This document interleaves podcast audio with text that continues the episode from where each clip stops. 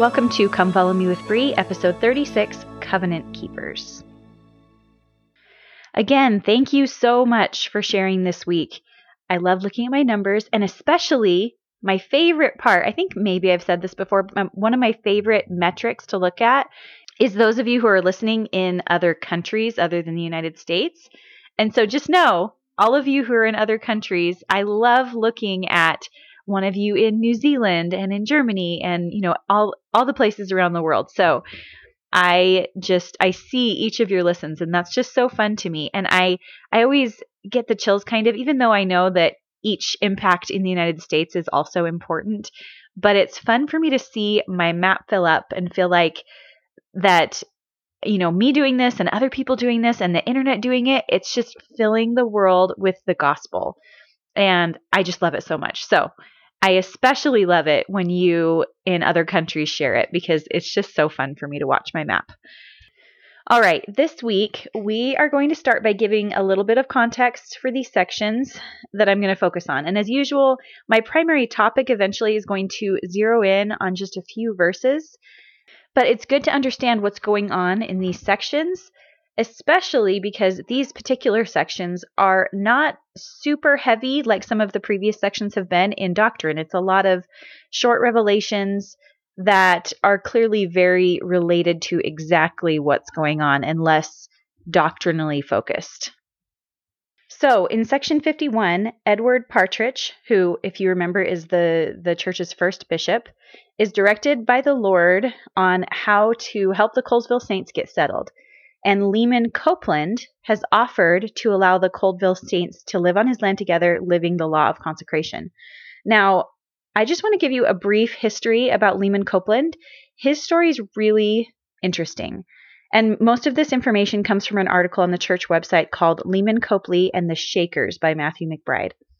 So Leman was previously a half-hearted Shaker. He lived about thirty-five miles from the Shaker settlement and also remained married, which isn't considered living entirely in alignment with the beliefs of the Shakers, as they believed that celibacy was, as they would call it, taking up the cross. It was the highest way of living.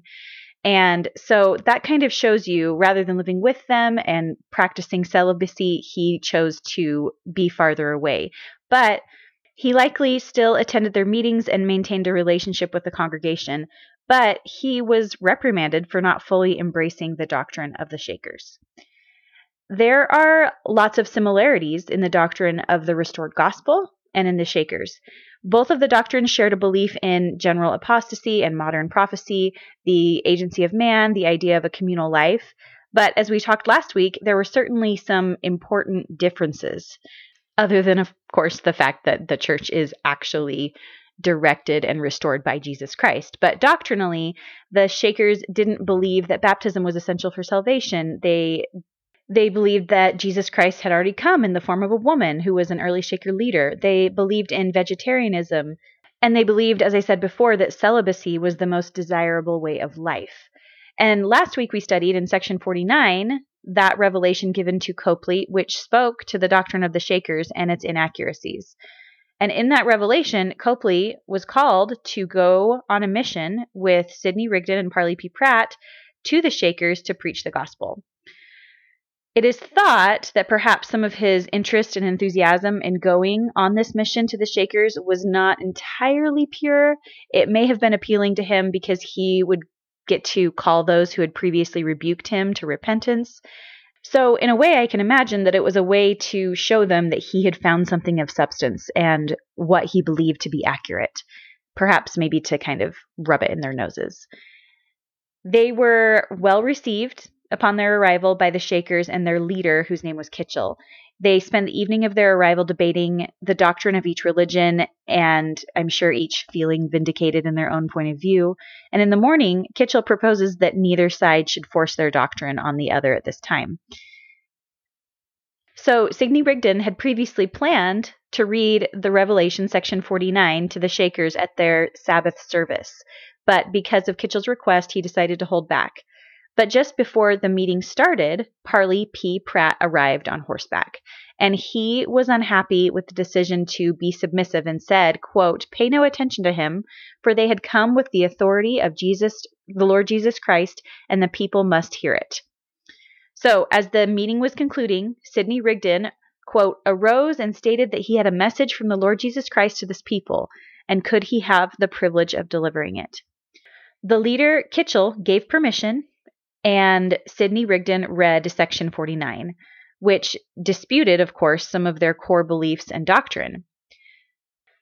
Kitchell calmly responded that he did not accept the message and, quote, would release them and their Christ from any further burden about us and take all responsibility on myself.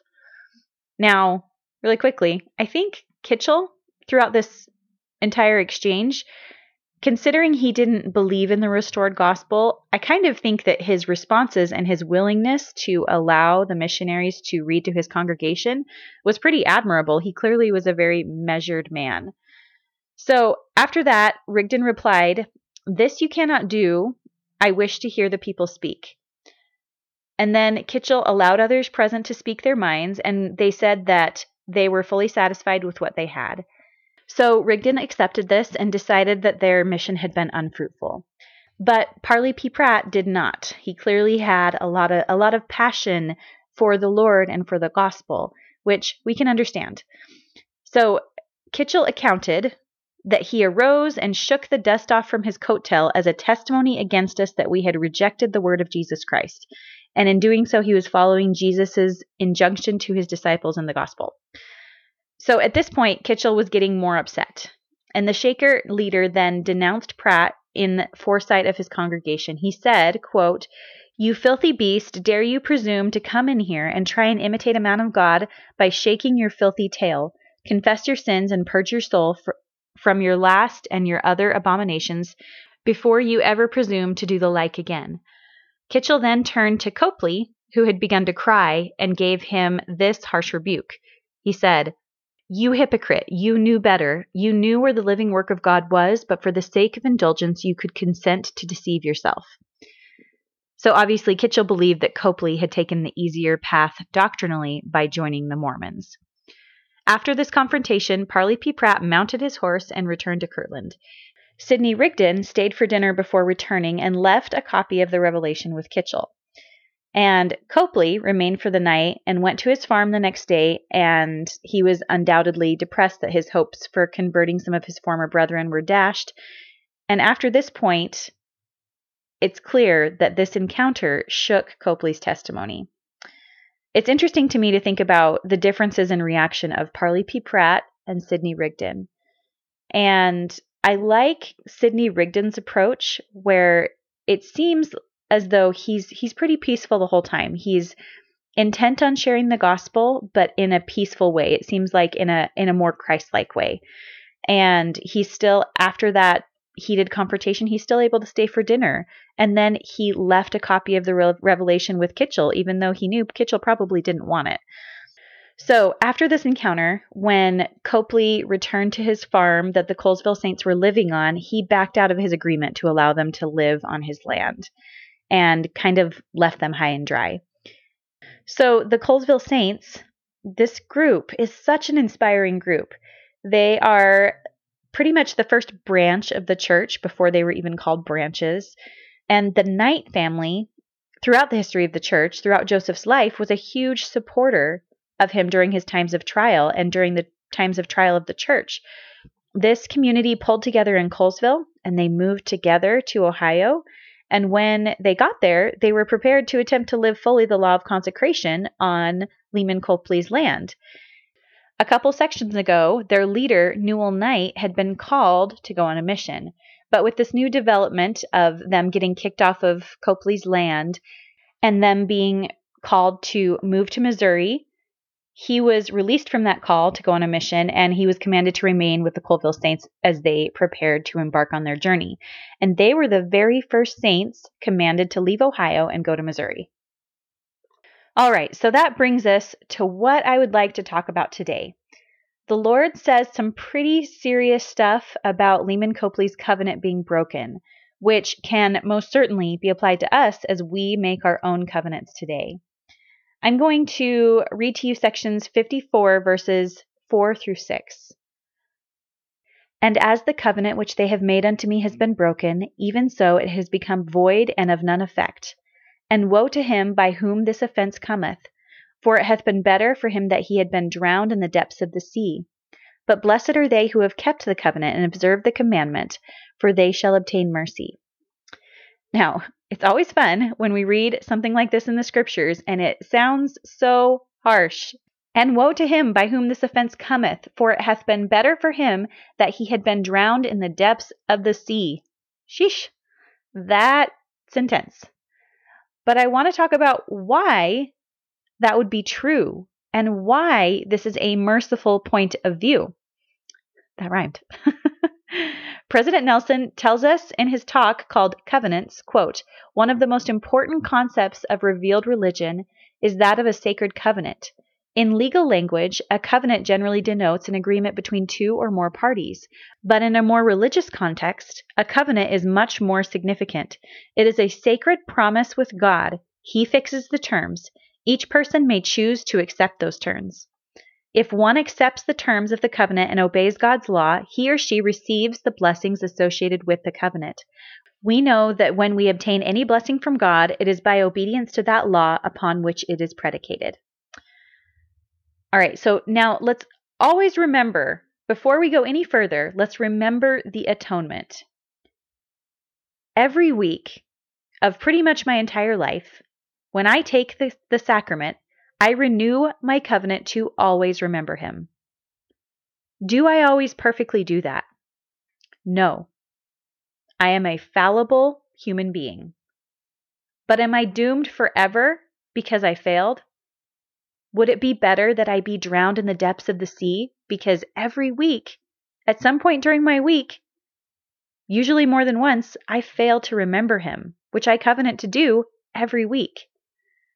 And why does that work? Because I repent. And we all can continually repent as we get better at keeping those covenants more perfectly. As long as my trajectory in life continues to aim upward and continues to be a sincere process of repentance and renewed dedication and a true effort, Heavenly Father knows if we're really trying. The cleansing power of the atonement will be continually applied.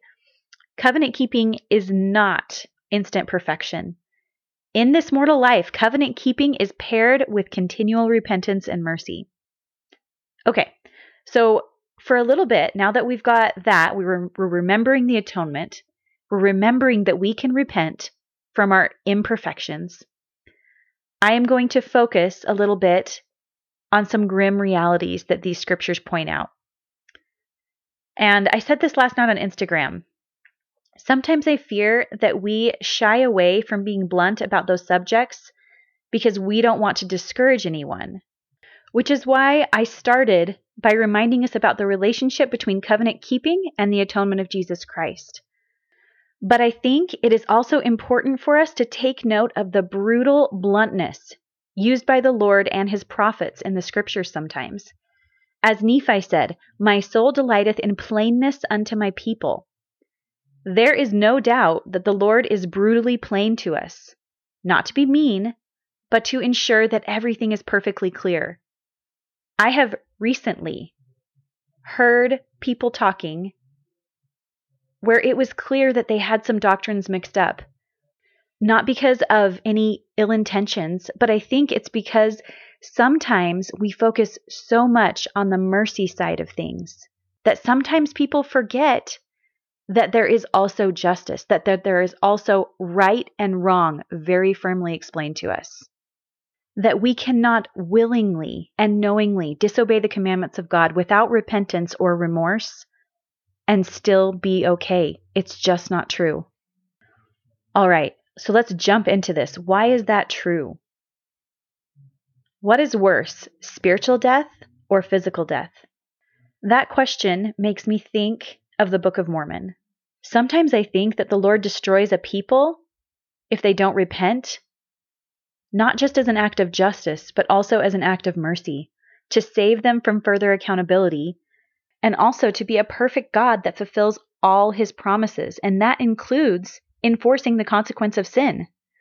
In Mormon chapter five, verse two, Mormon speaks after he has agreed once again to command the wicked Nephite army.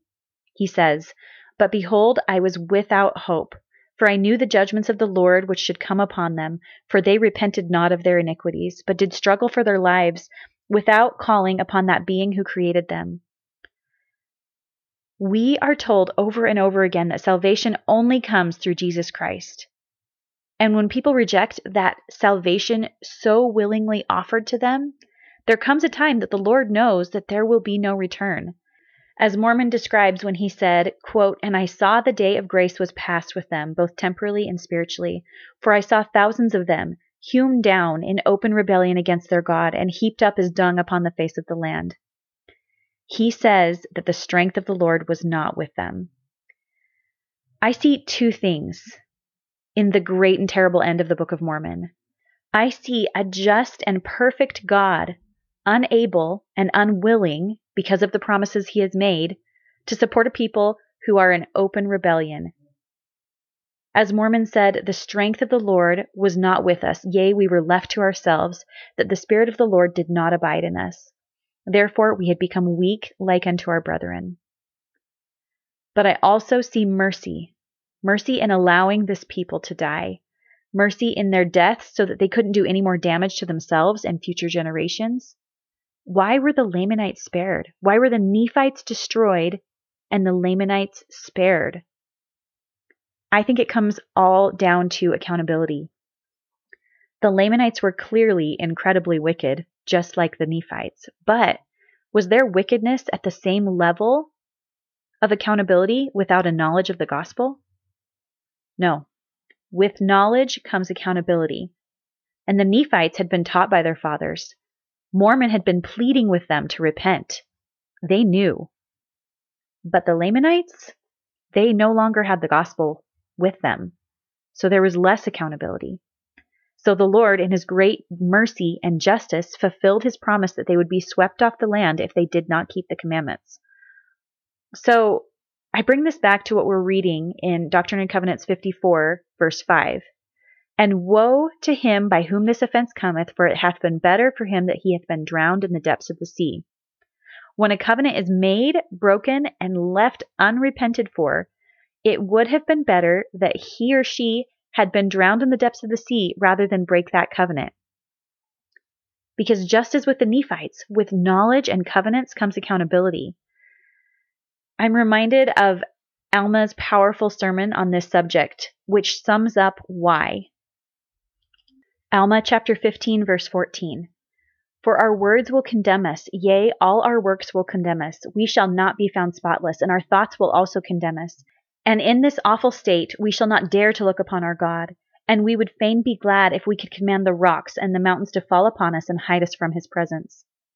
But this cannot be, for we must come forth and stand before him in his glory, and in his power, and in his might, majesty, and dominion, and acknowledge our everlasting shame that all his judgments are just, that he is just in all his works, and that he is merciful unto the children of men, and that he has all power to save every man that believeth on his name, and bringeth forth fruit meet for repentance. And now behold, I say unto you, then cometh a death, even a second death, which is a spiritual death. Then is a time that whosoever dieth in his sins, as to a temporal death, shall also die a spiritual death, yea, he shall die as to things pertaining unto righteousness. Then is the time when their torment shall be as a lake of fire and brimstone, whose flame ascendeth up for ever and ever. And then is the time that they shall be chained down to an everlasting destruction, according to the power and captivity of Satan, he having subjected them according to his will. Then, I say unto you, they shall be as though there had been no redemption made. For they cannot be redeemed according to God's justice, and they cannot die, seeing there is no more corruption." The covenants we make with God are serious, and it is because of his love for us that he speaks in plainness here. We must not be guilty of the sin of levity. Do not treat them lightly. When you make a covenant to remember the Lord always, make every effort to do that. And when you don't, repent. Keep getting better. When you make a covenant to your spouse to be faithful, make every effort to do that. And if you mess up in your actions or your thoughts, No matter the state of your marriage, don't justify. Repent and keep getting better. When you make a covenant at baptism to keep the commandments, make every effort to do so at the spiritual maturity level that you are at, and repent when you mess up. See a pattern? Do your best and repent. Do your best and repent. The next verse in section fifty-one says, "But blessed are they who have kept the covenant and observed the commandment, for they shall obtain mercy." That goes perfectly with what we just talked about. We get mercy. We get continual forgiveness. When the Lord sees our effort, when he sees us progressing, when he sees us doing our best, we get continual mercy for those mess-ups, for our imperfection. I'm going to repeat what I said earlier. As long as our trajectory in life continues to aim upward, continues to be a sincere process of repentance and renewed dedication and true effort, the cleansing power of the atonement will be continually applied. Covenant keeping is not instant perfection. In this mortal life, covenant keeping is inseparably paired with continual repentance and mercy. I want to end with M. Russell Ballard's talk called Keeping Covenants. He says, "The battle for your souls is increasingly fierce. The adversary is strong and cunning. However, you have within your physical body the powerful spirit of a son or daughter of God, because he loves you and wants you to come home to him. Our Father in heaven has given you a conscience that tells your spirit when you are keeping the Lord's commandments and when you are not. If you will pay more attention to your spiritual self, which is eternal, than your mortal self, which is temporary, you can always resist the temptations of Satan and conquer his efforts to take you into his power. You must be honest with yourself and remain true to the covenants you have made with God. Do not fall into the trap of thinking you can sin a little and it will not matter. Remember, the Lord cannot look upon sin with the least degree of allowance. Sin is sin. Sin weakens you spiritually, and it always places the sinner at eternal risk. Choosing to sin, even with the intent to repent, is simply turning away from God and violating covenants. For those who have strayed, the Savior has provided a way back, but it is not without pain. Repentance is not easy. It takes time, painful time. You deceive yourself if you believe you can break the promises you have made with Heavenly Father and suffer no consequence." These words from M. Russell Ballard are beautifully plain. And clearly, just as the Lord finds value in instilling us a surety of his love for us, a security of his plan, and the peace that we can attain, he also finds value in instilling in us the consequences of sin, so that there can be no mistaking his words or the consequences of handling our covenants with lightness. Now, we have addressed covenants with seriousness today, but I hope you don't feel discouraged. I want to remind you how amazing they are. President Nelson reminds us of the incredible covenant made to the House of Israel in the Book of Mormon. He says, I quote from an early Book of Mormon prophecy, "Our Father hath not spoken of our seed alone, but also of the house of Israel," pointing to the covenant which should be fulfilled in the latter days, which covenant the Lord made to our father Abraham. Isn't that amazing?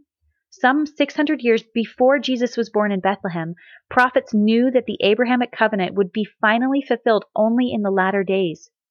To facilitate that promise, the Lord appeared in these latter days to renew the Abrahamic covenant. To the prophet Joseph Smith, the Master declared, "Abraham received promises concerning his seed and of the fruit of his loins, from whose loins you are, my servant Joseph. This promise is yours also, because ye are of Abraham. With this renewal we have received, as did they of old, the holy priesthood and the everlasting gospel.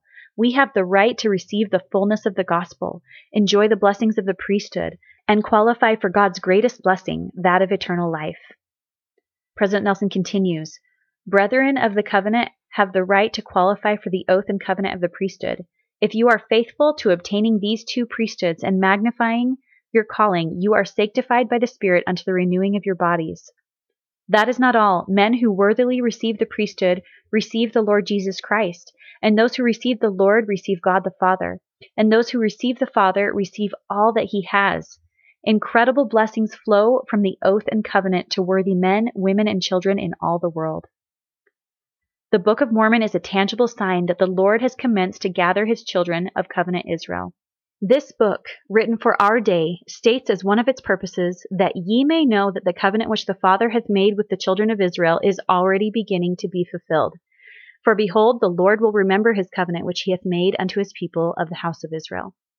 Indeed, the Lord has not forgotten. He has blessed us and others throughout the world with the Book of Mormon. One of its purposes is for the convincing of the Jew and the Gentile that Jesus is the Christ. It helps us make the covenants with God. It invites us to remember him and to know his beloved Son. It is another testament of Jesus Christ. When we realize that we are the children of the covenant, we know who we are and what God expects of us. His law is written in our hearts. He is our God and we are his people. Committed children of the covenant remain steadfast, even in the midst of adversity. When that doctrine is deeply implanted in our hearts, even the sting of death is soothed and our spiritual stamina is strengthened. The greatest compliment that can be earned here in this life is to be known as a covenant keeper. The rewards for a covenant keeper will be realized both here and hereafter. Scripture declares that ye should consider on the blessed and happy state of those that keep the commandments of God. For behold, they are blessed in all things, and if they hold out faithful to the end, they are received into heaven and dwell with God in a state of never-ending happiness. Close quote. When we were sent here to earth, I am sure that each and every one of us was determined that we would be covenant keepers, that we were filled with a fire to obey his command and be strong and true and be an instrument in his hand. He has given us the opportunity to be everything we can be. Our covenants are not to contain us in a cage. They are to help us gain the opportunity of eternal life. Within the covenants, we make our blessings, protection, and strength, and especially now. I know I already said this. I was going to end with M. Russell Ballard, but now I'm really going to end. I want to end with words from Neil L. Anderson. As evil increases in the world, there is a compensatory spiritual power for the righteous. As the world slides from its spiritual moorings, the Lord prepares a way for those who seek him, offering them greater assurance, greater confirmation, greater confidence in the spiritual direction they are traveling. The gift of the Holy Ghost becomes a brighter light in the emerging twilight. I pray that your faith in him will always be an anchor to your souls. I give you my sure witness that Jesus is the Christ. He is resurrected. He lives and he guides his holy work upon the earth. As you look to the Lord Jesus Christ in all you do, may your faithfulness, I pray, bless those you love as they also seek to follow the Savior and follow in your path. I promise you that as you embrace the spiritual gifts prepared for the righteous, he will steady you, strengthen you, shape you, and secure you. You will be his. And with that, I want to leave you with my testimony that I know that we can be covenant keepers, that we have not been left alone. It is not impossible. Ask for help, ask for guidance, ask for strength, and those gifts will be given to you. And I say these things in the name of Jesus Christ. Amen.